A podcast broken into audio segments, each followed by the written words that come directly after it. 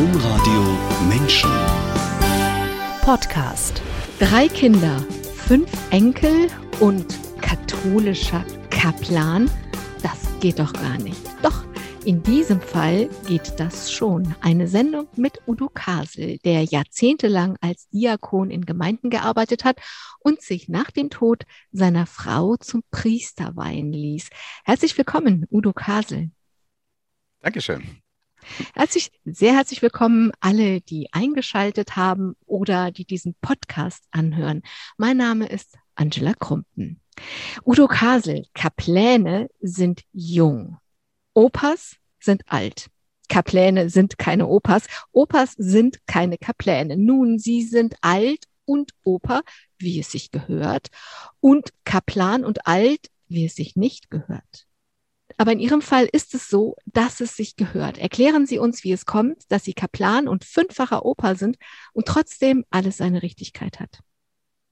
Ja, das hat ganz einfach damit zu tun, ähm, dass, äh, Sie haben es eben schon gesagt, ähm, im Jahr 2018 meine Frau gestorben ist und ich mich dann gefragt habe, wie geht's jetzt eigentlich weiter?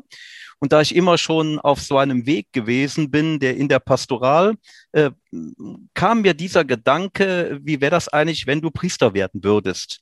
Und dann habe ich mit meinem geistlichen Begleiter darüber gesprochen und äh, der sagte, äh, warum eigentlich nicht? Ne? Ich hatte ein bisschen seltsames Gefühl dabei, äh, aber er hat mich eigentlich sehr bestärkt und gesagt, frag mal den Bischof, ich weiß nicht, ob er es macht. Und tatsächlich, äh, so ist es dann gekommen. Dieses ich habe den Bischof gefragt und okay. Wenn Sie sagen, ähm, ich habe so ein bisschen ein seltsames Gefühl, ich glaube, dann teilen wir alles dieses ein bisschen seltsame Gefühl. Und es ist ja so ein bisschen spitzfindig. Also wenn Sie von Anfang an entschieden hätten, ich möchte Priester werden, dann wäre das so nicht gegangen. Dann wäre die Beziehung zu Ihrer Frau, Ihre drei Kinder und auch Ihre fünf Enkelkinder verwehrt gewesen, geblieben. Aber umgekehrt ähm, fühlt sich das ja so ein bisschen an wie so spitz, finde ich. Also wenn wir aus dem noch Priester machen können, dann schrauben wir, dann biegen wir uns das alles so ein bisschen zurecht und dann klappt das, weil Priester kann man ja nicht genug haben. Ist das dieses seltsame Gefühl, was wir an der Stelle teilen? Ja, kann ein bisschen damit zusammenhängen.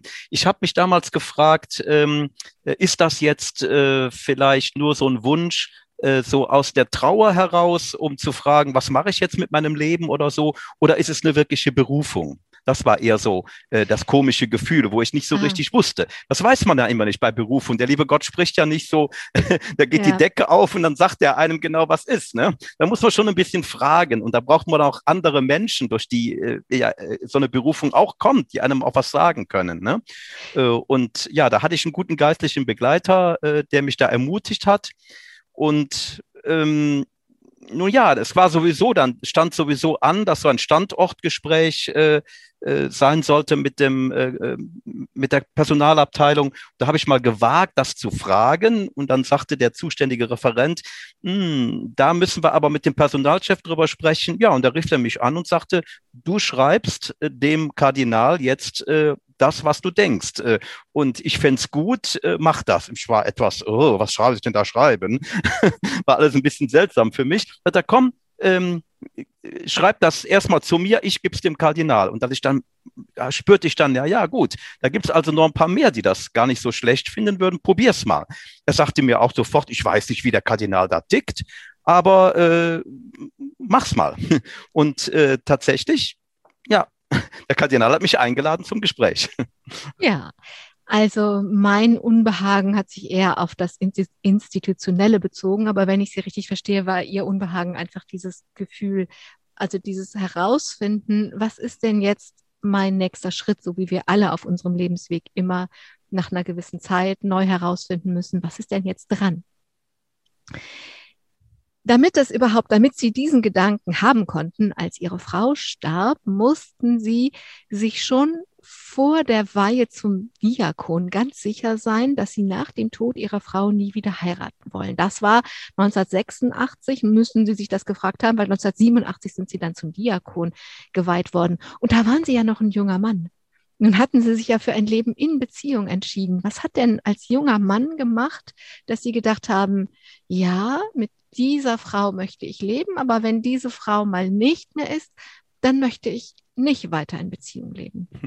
Ja, also ich muss sagen, ich weiß es auch von vielen anderen Kollegen, die Diakone äh, sind und waren, ähm, dass man das in dem jungen Alter eigentlich äh, zwar weiß, aber dass man das gar nicht so äh, reflektiert in dem Moment. Man weiß, aha, und man hofft halt einfach, die Frau stirbt nicht so früh. ne? Wir haben damals, weiß ich noch gut, den, äh, ähm, äh, den Weihbischof äh, äh, Frotz, der Vater der Diakone, wie man so schön sagt, gefragt, sagen Sie mal, wie ist das eigentlich gekommen? Warum eigentlich so eine Regelung? Und er hat ja mhm. uns erzählt, also äh, ich war ja beim Konzil dabei äh, und da ist gar nicht lang drüber gesprochen worden, über das ganze Thema Diakonat. Da haben die einfach gesagt, das machen wir so wie bei den Orthodoxen und da war das okay. Ne? und dann sagte er aber auch, ähm, dass es Ausnahmen gäbe, wenn jetzt die Kinder klein wären und so, ne, äh, dass man dann schon noch mal heiraten könnte. In Notfall äh, gäbe es dann so eine Möglichkeit. Aber er sagte, finden Sie mal die Frau, die das macht.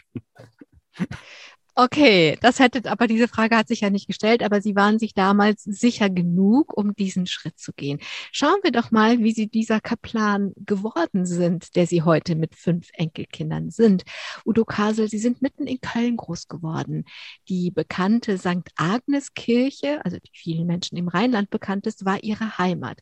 Obwohl Sie vom Elternhaus jetzt nicht so super, super katholisch vorgeprägt worden sind, oder?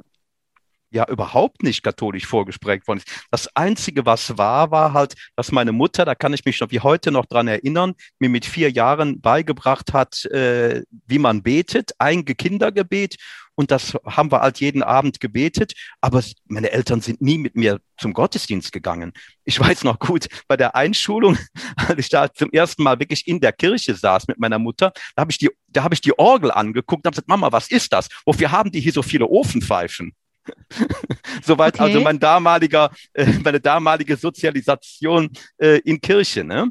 Also da war nicht viel. Ähm, ich habe Kirche sehr positiv in dieser Zeit der 60er Jahre äh, kennengelernt, äh, weil wir eigentlich immer ähm, ja in der Pfarrei St. Agnes gute Kapläne hatten. Das heißt junge Priester, die ähm, ja gut mit Kindern umgehen konnten. Da gab es nichts mit Missbrauch. Äh, ich habe da nie sowas erlebt. Ähm, und äh, das fand ich faszinierend. Ich habe immer schon so äh, äh, gespürt, dass das so eine Herzensangelegenheit ist. So eine, ja, ich möchte so vielleicht sagen, so eine kindliche Spiritualität konnte ich. Ist ein Geschenk vielleicht auch gewesen. Ne? Also Sie haben auch erzählt, dass der Religionsunterricht Sie fasziniert hat. Und bleiben wir bei dieser Faszination. Ähm, vielleicht können Sie sich erinnern, wie Sie als Kind waren. Also nicht, was der kluge Kopf von heute denkt, sondern was das Kind damals so wahrgenommen hat. Was war das, was das Kind fasziniert hat? die Atmosphäre in der Kirche, die Atmosphäre beim Gottesdienst, das Gefühl, ja, der liebe Gott ist jetzt hier wirklich hier und den kann man im Herzen spüren. So würde ich es heute sagen, ja. Sie sind 1963 mit zur Kommunion gegangen und fanden das sehr schön und sehr inspirierend. Und als Sie danach gefragt wurden, ob Sie Messdiener werden wollten, wollten Sie das auch gerne. Nun ist das ja für eine Familie, die das selber nicht regelmäßig pflegt, sonntags in die Kirche zu gehen, durchaus eine Herausforderung, wenn dann das einzige Kind sagt, ja, aber ich gehe jetzt in die Kirche und zwar nicht einmal, sondern beständig. Wie war das denn für Ihre Eltern, dass Sie auf einmal so ein frommes Kind hatten? ja, äh, also meine Eltern, das muss ich Ihnen heute im Nachhinein sehr hoch anrechnen, haben mir immer ganz große Freiheit gelassen. Äh, und das, das zehre ich heute noch von, auch in meiner Einstellung, in meiner Haltung anderen Menschen gegenüber. Sie haben immer gesagt, das ist zwar nicht unseres, aber wenn das für dich gut ist, dann mach du das. Auch nachher so, als es dann weiterging äh, mit meinem Engagement in der Gemeinde. Äh, meine Mutter hat zwar mal gesagt, äh, du übertreibst es ne? mit mhm. deinem Engagement, aber letztendlich haben sie mir es nie verboten, haben sie es mir nie ausgeredet. Ne? Und haben wahrscheinlich auch schon so intuitiv gespürt, ja, das ist das Richtige für die Jungen oder so. Ne? Also hätte, hätte Fahrradkette ist immer so eine Sache. Aber stellen Sie sich vor, Ihre Mutter wäre bei Ihrer Priesterweihe dabei gewesen. Was glauben Sie, hätte die gedacht? Die wäre stolz gewesen. Wie mein Vater damals auch stolz war äh, darauf, dass ich Diakon geworden bin, da waren sie natürlich da. Aber auch sie haben innerlich eigentlich nicht so äh, das gefühlt, was ich gefühlt habe oder gespürt, so äh, keine so eine Spiritualität erlebt. Äh, ne? Meine Eltern sind auch zu einer Zeit damals in 20er Jahren getauft, äh, zur Kommunion gegangen, wie man das so machte. Aber ich glaube, da war nie so ähm, so, so, so ein inneres Gespür dafür da. Und als Sie dann Diakon waren, haben denn Ihre Eltern Sie als Seelsorger auch angesprochen oder wollten Sie verstehen, was Sie da so machen und haben das dann auch für Ihr eigenes, auf Ihr eigenes Leben angewandt oder waren das tatsächlich getrennte Welten? Nee, das waren getrennte Welten. Nee, nee, hm. da wurde ich nie nachgefragt. Äh, äh, also wie gesagt, mein Vater war stolz, der kam auch dann mal, als da mal Schützenfest war und ich habe dann in der, äh, in der Gemeinde da irgendwie mal eine Rede halten müssen. Und er saß dann im Zelt, oh, mein Sohn, toll. Ne? Äh, äh, da war er stolz, aber jetzt nicht äh, vom, vom, vom Verstehen des inneren Kerns so. das war nicht einfach. Ne? Udo Kasel, Sie waren ein Teenager, als das Zweite Vatikanische Konzil stattfand. Was haben Sie denn von diesem, das kann man sich heute schwer vorstellen, aber damals war das ein Riesenereignis. Was haben Sie denn von diesem Riesenereignis mitbekommen? Also ich kann mich gut erinnern, ähm, dass wir damals als Ministranten, ich habe ja noch die, die, ganze Messe nach dem alten Ritus gelernt, mit lateinischem Stufengebet und alles, was dazugehörte, mit Buch umtragen und, und, und. Als wir gerade fertig waren damit, damals 1964, da sagte schon unser Kaplan, oh, es gibt viele Neuerungen jetzt bald und dann haben wir eigentlich ganz neu lernen müssen. Die Priester standen plötzlich auf der anderen Seite vom Altar äh, und es gab vieles neu zu lernen. Die Kirche wurde umgebaut äh, dementsprechend. Äh, und das habe ich einmal mitbekommen. Das war so mehr in der, in der auslaufenden Kinderzeit und dann natürlich in der Jugendzeit. Da wurde es ganz heiß äh, bei uns. das war so die, der Anfang der Jugendarbeit. Da war ich, glaube ich, so ja um die 16 rum. Ähm, da gab es in der Gemeinde äh, einen Elternkreis, der äh, sich mit dem Pfarrer ständig zoffte. Die Kapläne standen auf Seiten der jungen Familien oder auch auf unserer Seite natürlich von auf der Seite der Jugendlichen. Und äh, ja, da gab es eine Riesenaktion. Ich weiß nicht, ob ich von der erzählen darf oder soll. Ja, gerne, aber bleiben wir doch erstmal, es kommt, das kommt gleich noch. Bleiben wir doch mal bei dem Zoff. Was waren denn die Inhalte? Worüber haben sich denn die Kapläne mit und die jungen Familien mit dem Priester oder dem Pfarrer gezofft, wie Sie sagen?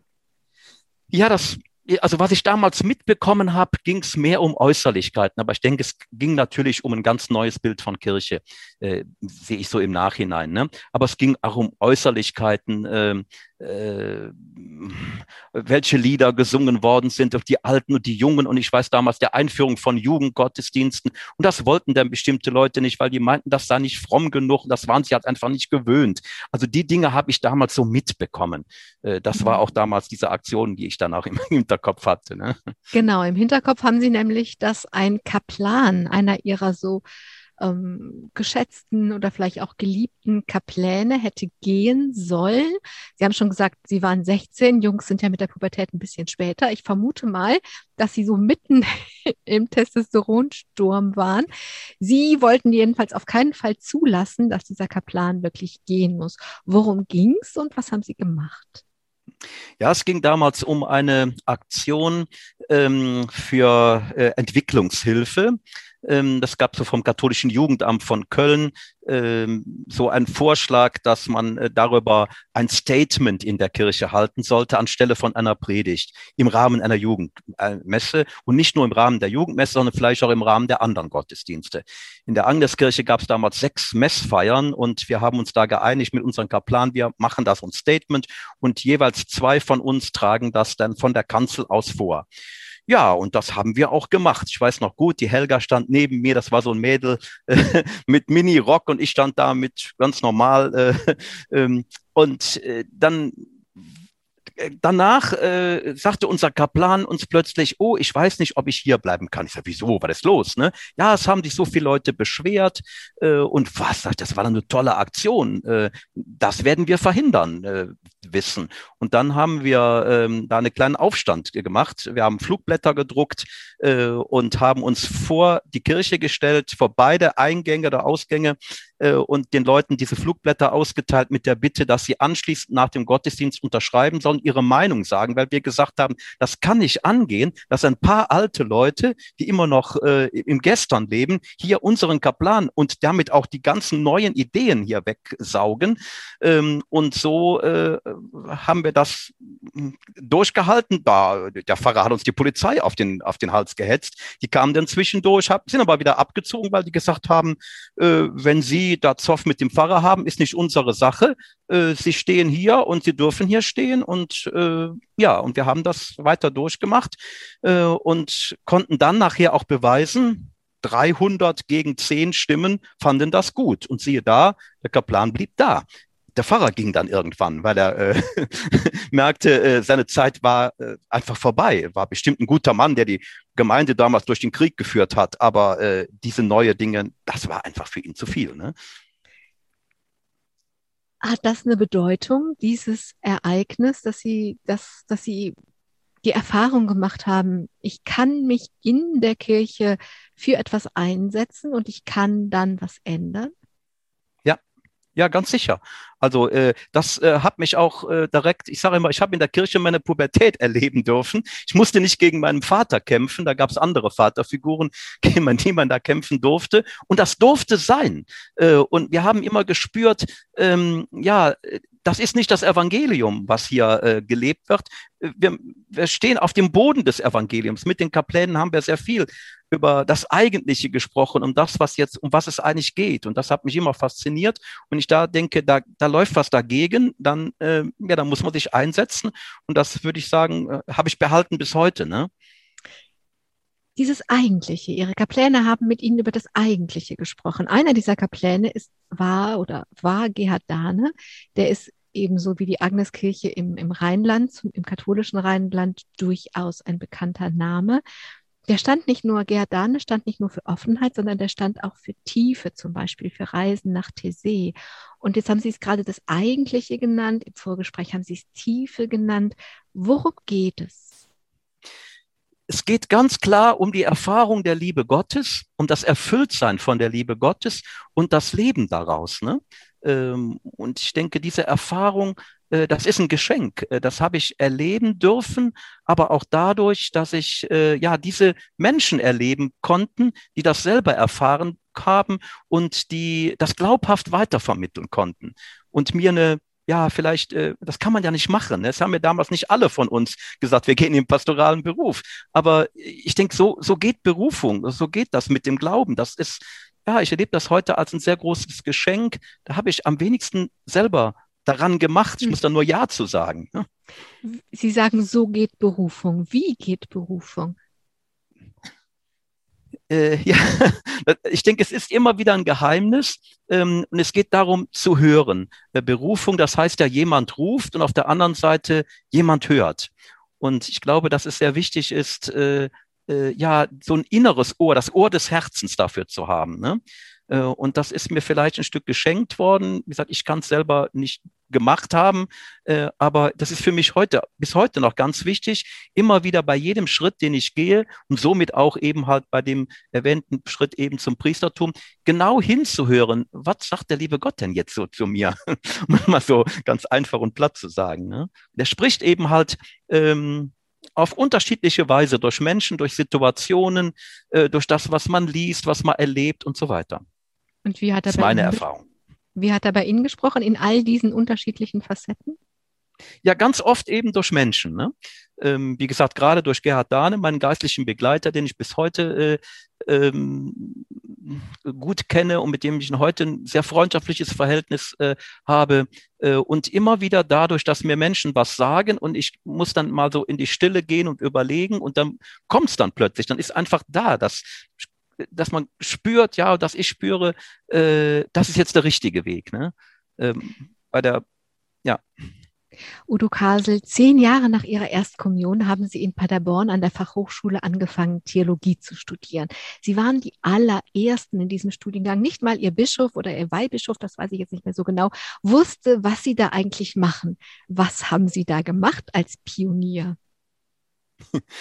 Ja, vielleicht kann ich erstmal noch erzählen, wie ich überhaupt drauf gekommen bin. Das ist auch so ein Wink des lieben Gottes, fällt mir jetzt gerade so ein. Das gehört vielleicht auch zu dieser Berufung dazu. Ich habe damals, ähm, weil ich in der Jugendarbeit aktiv war, äh, auf Diözesanebene ein Praktikum gemacht bei der KJG im Erzbistum Köln. Und äh, da habe ich die Post geöffnet und dabei kam äh, dann plötzlich so ein Flyer eben von dieser katholischen Fachhochschule, so hieß sie früher noch, ähm, dass es jetzt auch einen äh, Fachbereich Theologie und Religionspädagogik, Pastoral äh, gibt. Und habe ich gedacht, Mensch, das ist ja eigentlich das, was du noch viel lieber machen wolltest. Ich dachte erst, du wärst mal Sozialpädagoge, weil ich in Jugendarbeit das äh, da viele kennengelernt hatte, die sowas machten. Äh, und äh, dann habe ich diesen Flyer gesehen und dachte, dem gehst du jetzt einfach nach, dem musst du nachgehen äh, und habe dann verschiedene Menschen gesprochen, die, wie gesagt, ja, sagten es gerade, viele wussten es gar nicht, was es war äh, und bin da tatsächlich da auch angenommen worden in dieser Fachhochschule. Und es war wirklich so am Anfang, äh, als wir das erste Gespräch hatten, ich war dann noch mit jemandem da, der, der auch äh, ähm, das äh, vorhatte, ähm, uns wurde damals gesagt, man weiß noch nicht, äh, wie der Beruf heißen wird. Äh, aber es wird ein Beruf in der Kirche sein, äh, mit dem Laien in der Pastoral arbeiten können. Das ist ideal. Das ist genau das, was ich möchte. Ne? was ich in der Jugendarbeit damals schon so, so erlebt habe. Mir war damals klar, ich möchte heiraten. Ähm, äh, und es gab damals äh, nur die Möglichkeit, äh, ständiger Diakon, da war noch gar nicht dran zu denken. Es gab damals nur die Möglichkeit Priester oder aber nicht. Und das war jetzt die Möglichkeit, in der Pastoral zu arbeiten, auch als Verheirateter. Und dann dachte ich, das ist jetzt erstmal äh, mein Weg. Und äh, ja, dann, deswegen dieses, bin ich nach Paderborn gegangen. Und ohne dieses Praktikum, in dem Sie die Post geöffnet haben und den Flyer gefunden haben, hätten Sie ja vielleicht gar nicht von dieser so exotischen Möglichkeit gewusst. Wer weiß. Genau. Wie war es denn dann, das Studium, wo alle herausfinden mussten, was sie denn da machen, wo noch nicht mal der Name nachher stattfand, äh, klar war, was, wie es nachher heißen würde, der Beruf? Ja, es war ähm, sehr spannend am Anfang, muss ich sagen. Vor allen Dingen als Rheinländer nach Paderborn zu kommen. Denn äh, äh, Paderborn war ganz konservativ und ganz schwarz und wir hatten ja nur äh, gerade durch die Agneskirche sehr viel Erfahrung mit äh, neuer äh, Liturgie und mit weltoffenen jungen Kaplänen. Und ich kam dahin äh, und dann gab es da Leute, äh, ich kam mit Jeans und wie man das früher hatte, die ersten Flicken-Jeans, äh, langen Haaren, wie man so war eben halt äh, mit 20 und äh, dann gab es da die Herren, die dann durch den Flur gingen mit Anzug tatsächlich und Krawatte, was kommt kommt denn da für jemand? Ne? Ich sage, hä, wo bin ich denn hier gelandet? Ne? War der erste Eindruck. Gott sei Dank äh, gab es damals auch schon, wir waren im Studiengang, da gab es natürlich auch Männer und Frauen. Mit den Mädels, dann ging das schon besser. Da gab es dann auch schon einige, die auch äh, jüngere und ja, wir waren ja auch ein paar aus dem Erzbistum Köln. Gott sei Dank waren wir nicht alleine. Äh, und das ist erst so langsam gekommen. Also die älteren Semester, die äh, haben vorher noch über einen anderen Studiengang, sind die da hingekommen die waren schon merkwürdig, ja. Und es war anfangs ganz schön schwierig. Es war ein richtiger, ja, Kulturschock, muss ich sagen. So von Köln nach Paderborn. Aber offensichtlich Aber, äh, dann für beide Seiten ein Kulturschock. Ja, wahrscheinlich, für die anderen auch. Wir haben damals schon Gottesdienst gestaltet, da in der Kapelle, ähm, wo wir gewohnt haben im Pauluskolleg. Äh, und dann gab es eben halt die Herren, die sangen dann die Kehrverse aus dem äh, Übergangsgebetbuch zum Gotteslob. Das gab es damals. Und wir, äh, ich habe da vorne gestanden mit der Gitarre, Laudato Si, war ein ganz neuer Schlager noch damals. Und äh, die haben gesagt, hallo, äh, willst du uns hier verarschen? Sind wir hier äh, im Kindergarten oder was? Na, Leute, das ist doch heute so. Wo kommt ihr her? Also das war auch da wieder ganz stark eine Konfrontation. Äh, aber das äh, war auch eine wichtige Lernerfahrung für mich, muss ich sagen. Zu sehen, da gibt es Menschen, die sind anders als du, die sind aber trotzdem auf dem gleichen Weg. Äh, und ich glaube, wir haben viel voneinander gelernt in der Zeit. Es hört sich nach interkulturell, interkultureller Begegnung, hört sich das an. Ja. Udo Kasel, nach dem Studium sind Sie nicht direkt, aber fast direkt dann schon wieder ein Pionier geworden. Denn man hat dann herausgefunden, wie man es nennt, also Gemeindeassistent, Gemeindereferent, später Pastoralreferent. Das war so das, was man am Anfang gar nicht wusste, was denn ein Laie im Dienst der Kirche machen könnte. Und ich überspringe jetzt mal ein bisschen, denn ich würde gerne 1981 wieder an einhaken in Ihrer Biografie, denn da haben Sie angefangen, als Gemeindereferent in Büsdorf und Glessen zu arbeiten. Und das sage ich deswegen, das ist ein kleines Dorf oder das sind kleine Dörfer denn sie haben damals als erster Gemeindereferent in der Diözese gearbeitet, der als seelsorglicher Ansprechpartner in einem Pfarrhaus ohne Pfarrer am Ort wohnte. Was hat Sie denn an diesem Lebensmodell gereizt? Zuerst mal muss ich sagen, wie ich dazu gekommen bin. Einer der damaligen Kapläne von St. Agnes, ähm, der jetzt nicht Gerhard Dahne hieß, sondern Ulrich Katzenbach, ähm, hat eine Gemeinde übernommen gehabt als Pfarrer äh, im äh, heute Rhein-Erft-Kreis äh, und hat gesagt, Mensch, wir könnten doch, wenn du da fertig bist, meine erste Stelle war in Altenberg, wenn du da die ersten fünf Jahre vorbei ist, dann könnten wir doch mal zusammenarbeiten. Ja, habe ich gesagt, gerne. Ja, sagte er, ich krieg da so eine kleine Gemeinde dabei. Da ist jetzt noch ein alter 104-jähriger Pfarrer, der stirbt bestimmt bald. Und dann könntest du da hinkommen. Das war zunächst einmal ähm, äh, die Voraussetzung. Habe ich gesagt, oh, das wird mich reizen, mal was zum, mal wieder was Neues zu machen, was noch keiner gemacht hat, nämlich ähm, als Ansprechpartner so einer Gemeinde da pastoral zu wirken. Also nicht nur in der Jugendpastoral, was ich bisher vorher in Altenberg ja als Schwerpunkt hatte, was auch so meinem Alter entsprach, äh, und dann eben halt auch da zu sein für die Menschen allen Alters. Äh, und ja, ich hatte mir schon vorher Gedanken gemacht, wie geht das? Äh, Sie hatten eben schon äh, Tese erwähnt. Ich habe da sehr viel ähm, Kontakt gehabt zu den Brüdern von Tese äh, und die haben immer wieder empfohlen, in den Kirchen äh, ein gemeinsames Gebet anzubieten und mit den Menschen am Ort zu beten. Ich habe gesagt, das mache ich einfach. Ich bin kein Priester, ich kann nicht keine Morgenmesse feiern, bin kein Diakon, aber äh, als Laie kann ich morgens äh, Menschen einladen, einfach zum gemeinsamen Gebet und abends auch nochmal. Und das haben wir damals probiert. Morgens um neun war dann immer das Morgengebet mit anschließender Kommunionausteilung ähm, und dann abends äh, um 22 Uhr nach den Sitzungen zu Komplet. Und tatsächlich in diesem kleinen Dorf, wo nur 700 Katholiken zugehörten, kamen morgens 10, 12 meistens alte Frauen, die aber begeistert waren, dass da morgens was war, dass sie da willkommen geheißen worden sind, dass man eine schöne kleine Liturgie hatte äh, und manche kamen sogar auch abends. Es waren etwas weniger, meistens dann diejenigen, die bei der Sitzung dann dabei waren. Und das haben wir jahrelang durchgehalten. Ich war sieben Jahre da gewesen. Das war eine interessante und neue Erfahrung. Also ich habe Sie gefragt, was hat Sie gereizt? Und Sie haben gesagt, dass es, dass es das noch nicht gab. Aber ich vermute mal, dass Sie nicht das Neue als Neues gereizt hat. Das, also das ist ja, ich glaube, ich glaube nicht, dass das trägt als Motivation.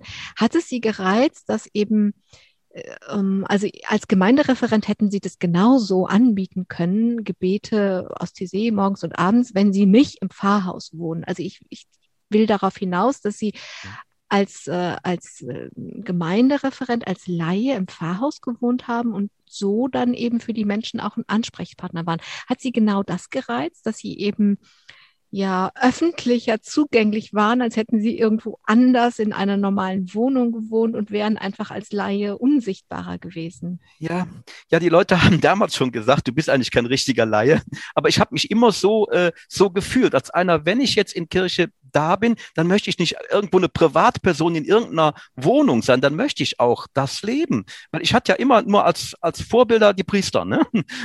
Und das war es vielleicht auch, gerade deshalb, weil ich erlebt habe, wie so ein Priester lebt. Äh, wenn ich das als Laie in gewissem Sinne auch schon tun kann, äh, warum nicht? Ne? Und ich fand das, äh, ja, das kann sein, dass das so in der Richtung äh, dann auch, äh, wenn ich es so im Nachhinein sehe, äh, dann auch der Grund einfach dafür war. Ne? Haben die Menschen Sie denn als Laie im Pfarrhaus, auch als Seelsorger angenommen? Ja, und ja, auf jeden Fall. Also es gab viele Menschen, die kamen und mir ihre Sorgen erzählt haben äh, oder mir gesagt haben, da müssen Sie mal hingehen, da ist eine Schwierigkeit, äh, da gibt es ein behindertes Kind äh, und da müssen Sie mal die Kommunion bringen. Ich bin damals ganz viel zu vielen Menschen gegangen, die dann die Krankenkommunion bekommen haben und eben halt auch vieles initiiert haben, auch in der Jugendarbeit äh, und auch äh, ja über Gespräche über den Glauben und was alles so gibt, äh, Kommunionvorbereitung und Firmenvorbereitung und was dazugehört. Ne? Ich fand das immer sehr schön, muss ich sagen, gerade in dieser Rolle äh, mit den Menschen allen Alters zu tun zu haben und nicht eben halt nur mit Jugendlichen, wie ich das vorher in Altenberg erlebt habe. Udo Kasel, 1987 haben Sie dann den nächsten Schritt gemacht. Das haben wir schon gesagt, aber jetzt ist es sozusagen biografisch an der Reihe, wenn wir es chronologisch erzählen. 1987 haben Sie sich zum Diakon weihen lassen. Warum reicht es Ihnen nicht mehr? Sie waren Seelsorger vor Ort, die Menschen haben Sie angenommen. Um, warum musst du das jetzt eine Weihe? Musst du da eine Weihe drauf? Also ich habe erlebt, Ähm, ich durfte zwar predigen, ich hatte damals sogar wahrscheinlich als einziger im Erzbistum Köln eine offizielle Erlaubnis dazu, was heute eigentlich nicht mehr so üblich ist, äh, weil eben halt lange Zeit äh, kein äh, Pfarrer gefunden war. Ich war anderthalb Jahre alleine da gewesen. Der Kaplan kam eben aus Bergheim dann dazu. Ähm, und ich habe gemerkt, das kann ich, äh, das ist auch äh, gut so. Die Menschen nehmen das an, gerade bei Beerdigungen, weil man Menschen kennt, mit Menschen im Ort lebt. Dann kann man ganz anders so eine Beerdigungspredigt halten in der Messe, als wenn man da ein Priester, der eingeflogen kommt. Ne? Äh, und äh, ich habe erlebt, äh, ich durfte eine Taufe vorbereiten, aber taufen durfte ich nicht. Ne? Und äh, auch da ähm, muss ich sagen, weiß ich gar nicht, ob ich selber auf die Idee gekommen wäre mit dem Diakon.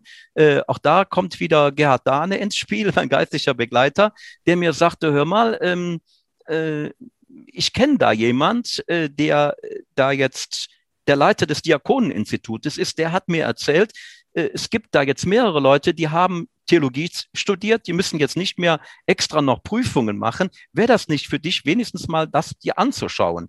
Und weil die Leute in der Gemeinde mir genauso dann gesagt haben, ähm, du bist ja eigentlich kein richtiger Laie mehr, habe ich mir das überlegt. Und ich denke, so ist das. Sie haben eben nach dem Be Wort Berufung gefragt. Wenn man dann hier und da sowas hört, äh, was man gesagt bekommt, überlegt man, ist das jetzt ein Ruf oder nicht? Und für mich war das dann so, dass ich gesagt habe, okay, dann probiere ich es wenigstens mal.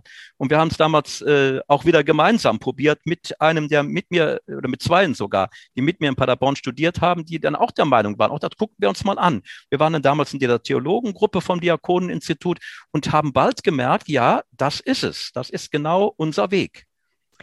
Um Diakon werden zu können, musste ihre Frau schriftlich einverstanden sein. Ich habe das extra nachgelesen. Da gibt es eine Konstitution, die heißt Gentium. Und ähm, da steht eben, dass die Frau das unterschreiben muss. Ähm, und das ist ja, also Sie können ja Ihren Weg gehen und Ihren Berufungsweg gehen, aber das ist ja für die Frau an Ihrer Seite ein heftiger Schritt gewesen. Warum, ich kann Sie jetzt ja nicht mehr selber fragen, aber Sie haben sich ja sicher gefragt, warum war Ihre Frau einverstanden? Ja, weil sie äh, schon damals, als wir geheiratet haben, äh, klar war, äh, ich lebe in der Seelsorge und ich, wenn ich diesen Mann heirate, dann trage ich das mit. Äh, und sie ist bewusst diesen Weg mit mir gegangen und hat natürlich auch gesagt, äh, äh, es ist nicht viel anders, das direkte Leben in der Kirche, ob du jetzt Gemeindereferent oder ob du Diakon bist. Wenn du das machen möchtest, dann trage ich das mit. Das geht, mache ich. Ne? Äh, und so ist das gekommen, ganz einfach. Da war gar nicht so, es war gar nicht kompliziert, Gott sei Dank. Ne? Bin froh, dass ich diese Frau gefunden habe, denn das äh, geht sonst nicht gut. Ich kenne eine ganze Menge leider Diakone, wo es nicht funktioniert hat mit der Ehe, die vorher ein anderes Leben geführt haben, äh, die äh, Kaufmann waren oder sonst etwas und dann nachhinein Diakon geworden sind. Äh, das war viel, viel schwieriger, als es bei uns jetzt so gewesen ist wo meine Frau es gar nicht anders kannte. Ne? Also wenn ich da jetzt so einfach, sagen wir mal, in diesem Dorf vorbeifahre, in Büsdorf oder Glessen und ich sehe da ein Pfarrhaus, vorher hatte ein ein ähm, Methusalem von Pfarrer drin gelebt, der ist 104 Jahre alt geworden. Ja, und jetzt ist da wieder, wieder ein Seelsorger drin und der hat Frau und da springen Kinder durch den Garten. Ja, ich meine, es ist ein evangelisches Pfarrhaus, oder? Wie bei einem Pfarrer oder einer Pfarrerin. Ja, ja.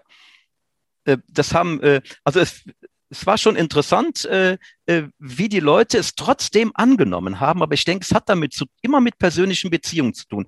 Ich weiß, es gab damals eine äh, ältere Dame, die auch äh, ja äh, eine Bäuerin im Ort war, die Pfarrgemeinderatsvorsitzende war, äh, die aber sofort mit meiner Frau konnte. Ne? Äh, und meine Frau war sehr offen auch dabei und hat sich auch immer so äh, als, ja, quasi, wie Sie sagten, äh, evangelischen Pfarrhaus, als, als äh, Frau im Pfarrhaus gefühlt, hat mit den Menschen immer gut sprechen können. Und das war von daher äh, gelungen und gut und die Leute, die Menschen konnten es annehmen und fanden das alle ganz interessant. Also ich habe da nie äh, in dem Sinne Schwierigkeiten äh, äh, gehabt, äh, dass die Menschen da nicht, nicht mitgezogen oder zu konservativ gewesen wären. Es waren eher andere Dinge. Es war so ein Rendant den ich verstehen wollte, wieso die Ministranten nicht das ganze Geld von, vom Ratschen, es gibt da so äh, in der, mhm. äh, im Erftkreis diesen Brauch noch mit äh, Ratschen rund zu gehen an den äh, Kartagen. Ne? Äh, und dann nachher sind die rund gegangen, bekommen dann Geld, haben die richtig viel Geld bekommen, so 600 Euro. Es waren dann sechs und die haben das immer behalten. Ich das geht nicht. Wir haben Miserior, wir haben äh, Armut in der Welt und hier äh, können unsere Leute das nur für uns behalten. Das, das sehe ich nicht. Äh, evangeliumsgemäß. Ne? Da gab es eher Zoff. Ne? Dass also mhm. äh, dadurch, dass das Evangelium äh, denen quer kam, also der 104-jährige Pfarrer, äh, da war nicht mehr viel mit Evangelium. Da haben die Leute regiert und haben gemacht, was sie wollten. Ne? Und das, das, war, das war der Konflikt äh, in der, in der Zeit. Ne? Wie muss ich mir denn Ihre Rolle vorstellen? Also ich versuche das gerade zu verstehen. Sie haben ja gesagt, ich, Sie können da gar nicht drüber sprechen, ohne zu erklären, wie es dazu gekommen ist. Also es hat Sie ein bekannter ein Ihnen bekannter und verbundener Priester angesprochen. Wollen wir nicht mal zusammenarbeiten? Das heißt ja, Sie waren für diese 700, für diese mini kleine Gemeinde um dieses Pfarrhaus zuständig, also ganz lokal und geografisch. Aber Sie waren ja in was Größeres eingebunden. Hatten Sie einfach so wie ein Herzog für das, was um sie herum war, hatten sie sozusagen den, den Chefhut auf. Aber wenn ich mir jetzt so überlege, ne, also wenn es um Geld geht hat da noch der Pfarrer mitgeredet? Hat er sie einfach machen lassen oder wie gehört das zusammen? Ja, er hat mich ziemlich viel machen lassen, natürlich. Äh, da wir uns gut kannten und uns gut vertraut haben, ging das auch.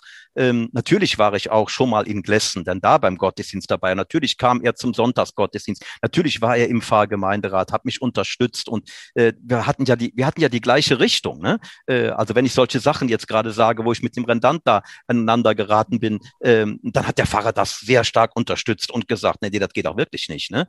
Äh, insofern war das, äh, war das gut und war das d'accord. Und ich habe nicht gemacht, was ich da wollte. Ähm, sondern äh, ja, äh, weil wir aus, aus einem Geist heraus, kann man sagen, er hat selber war der auch lange Zeit in TC gewesen äh, und äh, ja, hat eigentlich ähnliche Ideen gehabt wie ich. Ne? Das heißt, die Freiheit, die Sie hatten, war gewährte Freiheit von dem Pfarrer, mit dem Sie zusammengearbeitet haben. Und nur in dieser Konstellation konnte das so funktionieren. Es war ein bisschen wie so ein Franchise-Unternehmen, in dem Sie ihren eigenen, ja, ja. ihre eigene Filiale hatten. Ja. Udo Kasel, 21 Jahre später, 2018, wenn ich jetzt diesen großen Sprung mache vom Beginn ähm, der, von der Diakonenweihe bis eben 2018, sind Sie Witwer geworden. Ihre Frau ist noch relativ jung an einem Hirntumor gestorben. Und die Erkrankung und natürlich auch das Sterben ihrer Frau war natürlich eine schwere Zeit, aber eine, die die Gemeinde, nach dem, was wir jetzt alles so erzählt haben, wo das gewachsen war, wo sie verbunden waren, mitgetragen hat, oder? Ja, ja. Also wie, ähm, Sie, Sie haben sich sehr um Ihre Frau gekümmert, Sie haben sie nach Haus geholt, die, also und wie, also dieses Mittragen, wie hat das ausgesehen? Ja, ich habe sie äh, gepflegt. Ich habe, äh, das war äh, zunächst mal was, was ein Schock für mich, äh, als sie äh, ins Krankenhaus gekommen bin und äh, ins Krankenhaus gekommen ist und äh, mich dann anrief und sagte, du, ich habe hier Metastasen im Kopf und ich sag, was bitte Metastasen? Ja, hm, das gab es dann so im Laufe von ein paar Wochen war dann klar, es ist ein Hirntumor und der ist auch nicht mehr reparabel äh, mit einer gewissen ähm, äh, Therapie geht das noch so äh, allerhöchstens ein Jahr, war die ganz klare Prognose und das ist auch so eingetroffen. Und ich habe mich sofort an äh, mein Eheversprechen erinnert und gesagt, äh, wenn dann in Freud und Leid, äh, bis der Tod uns scheidet und habe gesagt, äh, ich, ich bin bei dir, du kommst nach Hause, äh, wenn irgendwie möglich. Äh, und die Zeit, wo sie eben halt nicht im Krankenhaus war, war sie immer zu Hause und ich habe dann wirklich gepflegt. Ich hätte das nie gedacht, dass ich das konnte, weil das hat ja auch viel mit äh, unangenehmen Dingen zu tun, mit Wegwischen von Scheiße und Kacke und, und Kotze und alle möglichen. Ähm, aber ja, ich bin da irgendwie ein Stück über mich hinausgewachsen und denke auch da wieder, äh, das kam nicht, kam nicht von mir. Das, äh, das, also da, äh, die Leute haben immer, wie kannst du das machen? Ich war zu gleicher Zeit ja auch noch im Dienst und das war wichtig für mich, denn ich hätte das nicht den ganzen Tag nur alleine tun können, sondern es hat mir viel Kraft gegeben, auch äh, äh, ja im Gottesdienst am Sonntag zu sein und das natürlich das Team hier, das Seelsorgeteam hat mir viel abgenommen, äh, die Schulgottesdienste und sowas also ging. Äh, aber ich habe ganz viel mit, mit meiner Frau verbracht, Zeit verbringen können und äh, sie rundum eigentlich hier pflegen können, natürlich nachher zusammen mit dem Pflegedienst. Ich muss sagen, das war ja das war das härteste Le äh, Jahr in meinem ganzen Leben, aber auch ein sehr ein Jahr, was mich äh, ja auch hat ein ganzes Stück reifen lassen und nochmal eine ganz andere Dimension von Liebe äh, mir äh, deutlich gemacht hat. Ne? Das war, wie Sie selber damit umgegangen sind. Also meine, Sie haben vorher erzählt, dass die Gemeinde das eben so mitgetragen hat. Und meine Frage zielt auch dahin, wie das denn dann war. Wie hat denn diese Gemeinde, die Sie über so viele Jahre praktisch als gemeinsames Pfarrhauselternpaar ähm, erlebt hat, wie hat die das denn mitgetragen? Die sind ganz oft gekommen, das fand ich großartig. Ich habe ja äh, ganz viel Kaffee machen müssen, weil es immer wieder Leute gab, die sagen, wir wollen die Karin besuchen, wann können wir kommen? Ich habe hier einen Terminkalender geführt und ich sage, ich muss jetzt hier gucken, dass nicht alle auf einmal kommen und bitte sagt vorher Bescheid, äh, denn zu viele geht ja auch nicht äh, äh, und dass immer jemand da war, das hat ihr sehr gut getan äh, und sie ist hier wirklich auch, äh, ich muss sagen, in der Gemeinde äh, gestorben auch. Ja, das war dann auch der gegenseitige Prozess. Also meine Frau, habe ich nachher so gedacht, äh, hat viel äh, ja ja für für Gemeinde getan. Letztendlich hier in der Gemeinde äh, war sie nachher für den Blumenschmuck zuständig und hat solche Dinge auch äh, gemacht, äh, so dass man alle alle meine Frau eigentlich kannten äh, und äh, sie haben ganz viel zurückgegeben auch. Ne? Ich habe da so den, den Wert der, dieser Menschen hier auch erfahren, äh, ja, die immer da waren ne? und auch immer gesagt haben, wenn irgendwas ist, äh, ich hatte mal, äh, sie ist, war nachher, ist nachher sehr schwer geworden und ich konnte sie gar nicht mehr alleine aufheben, manchmal, wenn sie gefallen war. Da brauchte ich aber nur irgendeinen Nachbarn anzurufen, der kam sofort vorbei, zu zweit und dann ging das. Ne? Also so mhm. auch ganz äh, praktisch äh, Hilfe erfahren. Ne? Ich frage auch deswegen so konkret danach, weil 1987, als sie Diakonen geworden sind, gab es natürlich noch viel mehr katholische Priester als heute. Aber wenn wir jetzt mal zehn Jahre weiterdenken, gibt es noch viel, viel weniger, als es jetzt im Moment gibt. Und das, was sie da so gelebt haben, denn sie waren nicht einsam. Die Gemeinde hatte jemanden wirklich vor Ort, was heute so oft ähm, beklagt wird, dass das nicht da ist, dass diese Nähe nicht da ist, man sich nicht kennt. Ist das nicht ein Modell, das Sie da gelebt haben, was man weiterentwickeln könnte? Ja, denke schon. Also ich äh, sage auch immer wieder, ich wäre auch vorher Priester geworden, äh, wenn äh, es diese Möglichkeit der Vire Probati äh, schon gegeben hätte. Da ist man ja immer noch in Diskussion mit und ich denke auch eines Tages kommt's. Ich glaube schon, dass das gehen würde und auch gut gehen würde, aber es ist eben halt im Moment noch nicht. Ne? Ja, von daher denke ich schon, dass es ein Modell wäre. Aber ich weiß auch auf der anderen Seite, äh, dass es äh, sicher auch äh, viele Frauen gibt, äh, die das nicht mittragen würden. Ne? Äh, ja, weiß ich auch von vielen äh, Diakonen, die da ähm, Schwierigkeiten haben und die Frauen die sie auch zurückhalten. Ne?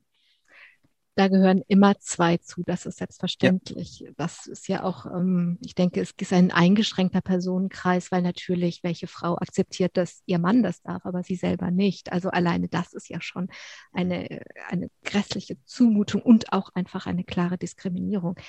Udo Kasel, nun sind Sie nach dieser Zeit Priester geworden. Das haben wir am Anfang, haben Sie das schon erzählt, wie das gekommen ist.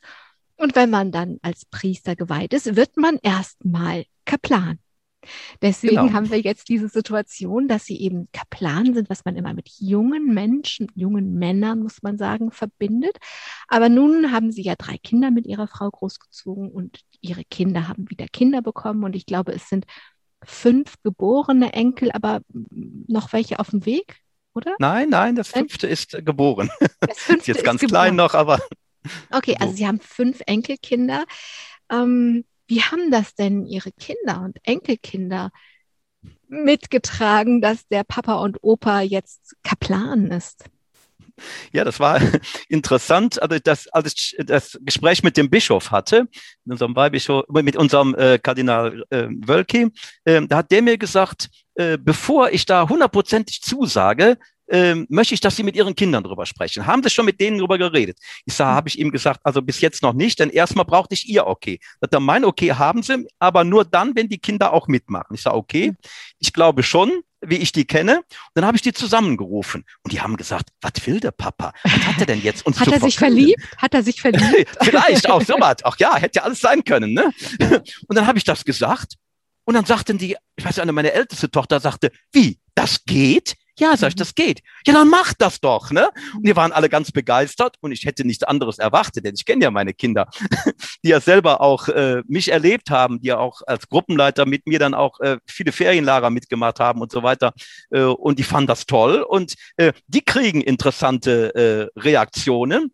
Ähm, ich hatte ähm, da, wo meine ähm, Tochter wohnt, äh, überlegt, äh, weil sie mich gefragt hatte, äh, könntest du bei uns im Kindergarten den Nikolaus spielen? Das mache ich schon mal hier und habe es bei denen noch immer gemacht und so.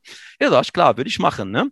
Äh, und dann hat die Kindergartenleiterin ihren ähm, äh, Kollegin gesagt, äh, der Vater, äh, der, der, der Opa von dem Jonas, ähm, der wird das machen, der ist katholischer Priester. Und dann haben die geguckt. Ich sage, fällt euch eigentlich nichts auf? Wieso? Ach, das geht ja eigentlich gar nicht, sagen die.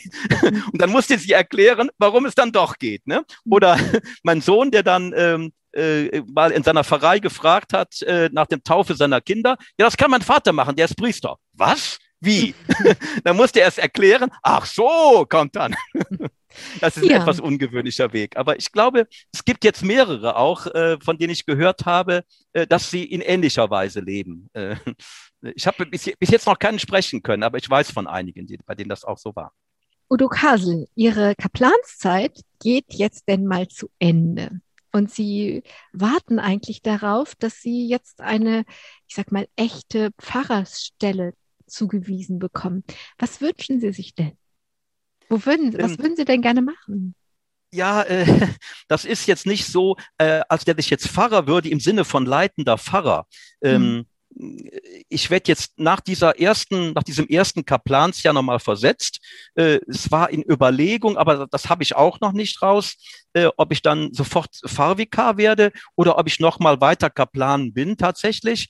Äh, mein Wunsch, und das ist immer noch nicht klar, mein Wunsch, äh, den ich äh, dem Erzbistum gesagt habe, ist, äh, ich würde gerne ins Bergische Land kommen, an die, an die nächste Stelle, weil meine Frau ist in Altenberg begraben auf dem Friedhof und meine Kinder wohnen da in der Nähe. Und so vom Siebengebirge, wo ich jetzt hier bin, ähm, da immer hinzufahren, das mache ich jeden Montag, ne? Weil ich auch da zum Grab gehe und dann schon mal den einen oder anderen besuche. Ähm, aber das würde ich gerne, da würde ich gerne die Distanzen ein bisschen äh, verringern. Und das ist, das ist mein Wunsch. Ne? Aber wie gesagt, das kommt jetzt erst äh, äh in den nächsten Tagen raus. ob das jetzt und wo es wird und ob es was wird und so weiter. Mir ging es jetzt weniger darum, wo das stattfindet, sondern wie Sie sich wünschen, was da stattfindet. Wünschen Sie sich wieder in einem Pfarrhaus zu leben und angesprochen werden zu können? Ja. Wie stellen Sie sich das vor? Sie sind 1953 geboren, also Sie sind nicht alt, aber Sie sind auch nicht mehr ganz jung. Also wie stellen Sie sich vor, dass Sie Kontakt zu den Menschen kriegen? Also mich interessiert nicht so sehr, wo das ist, sondern wie Sie sich dann den nächsten Verstehe jetzt Schritt Ihre Frage ähm, vorstellen, weil das ist ja was ganz anderes, als an dem Ort zu sein, wo Sie seit bald 40 Jahren bekannt sind. Ja, also äh, ich verstehe jetzt Ihre Frage. ähm, ich habe angeboten, ähm, dass ich gerne wieder auch in ein Pfarrhaus ziehen würde. Ich habe da jetzt äh, an mehreren Stellen so gelebt, äh, finde das auch gut, kann da auch selber ein Stück äh, ja, Verantwortung übernehmen. Ich weiß, dass viele Pfarrhäuser frei werden, weil äh, immer weniger äh, Pfarrer da sind. Ich finde es gut. Ähm, dafür stehe ich auch, äh, dass äh, äh, die Seelsorge äh, mit Nähe zu tun hat. Und wenn man, wenn alle an einem Ort wohnen, ähm, dann ist ja, und es gibt viele Orte, die verwaist sind, wo keiner lebt, dann ist das sicherlich eine Schwierigkeit. Äh, je näher man am Ort ist bei den Menschen, desto eher geht das. Und von daher äh, kann, ich, kann ich mir das vorstellen. Ich kann mir auch vorstellen, das habe ich dem Bischof gesagt, dass ich bis 75 das mache, sofern ich gesund bleibe äh, und ich fühle mich jetzt nicht besonders äh, krank oder, oder, oder ausgepowert oder sowas. Da ist noch genug Fumm, da ist noch genug Heiliger Geist. Äh, ich glaube, das sind noch mal immerhin äh, jetzt etwas mehr als sieben Jahre. Das lohnt sich noch mal. Ich würde mich auch gerne noch mal einlassen darauf. Ich habe mich in meinem Leben immer so verstanden als einer, der auf dem Weg ist und ich gehe auch gern den Weg noch mal weiter. Äh, und da muss man jetzt mal gucken, was der liebe Gott will. Ich hoffe, dass er noch mal äh, so deutlich spricht, wie er bisher auch immer im Nachhinein zumindest deutlich äh, ich das so verstanden habe. Udo Kasel, ich danke Ihnen, dass Sie Zeit hatten, noch in Ihrem Pfarrhaus in ähm, Büsdorf. Ähm, wir haben uns online getroffen, also ich kann ein bisschen in ihr Büro schauen, aber sonst sehen wir uns hinter, wie das sehen wir uns hinter dem Bildschirm.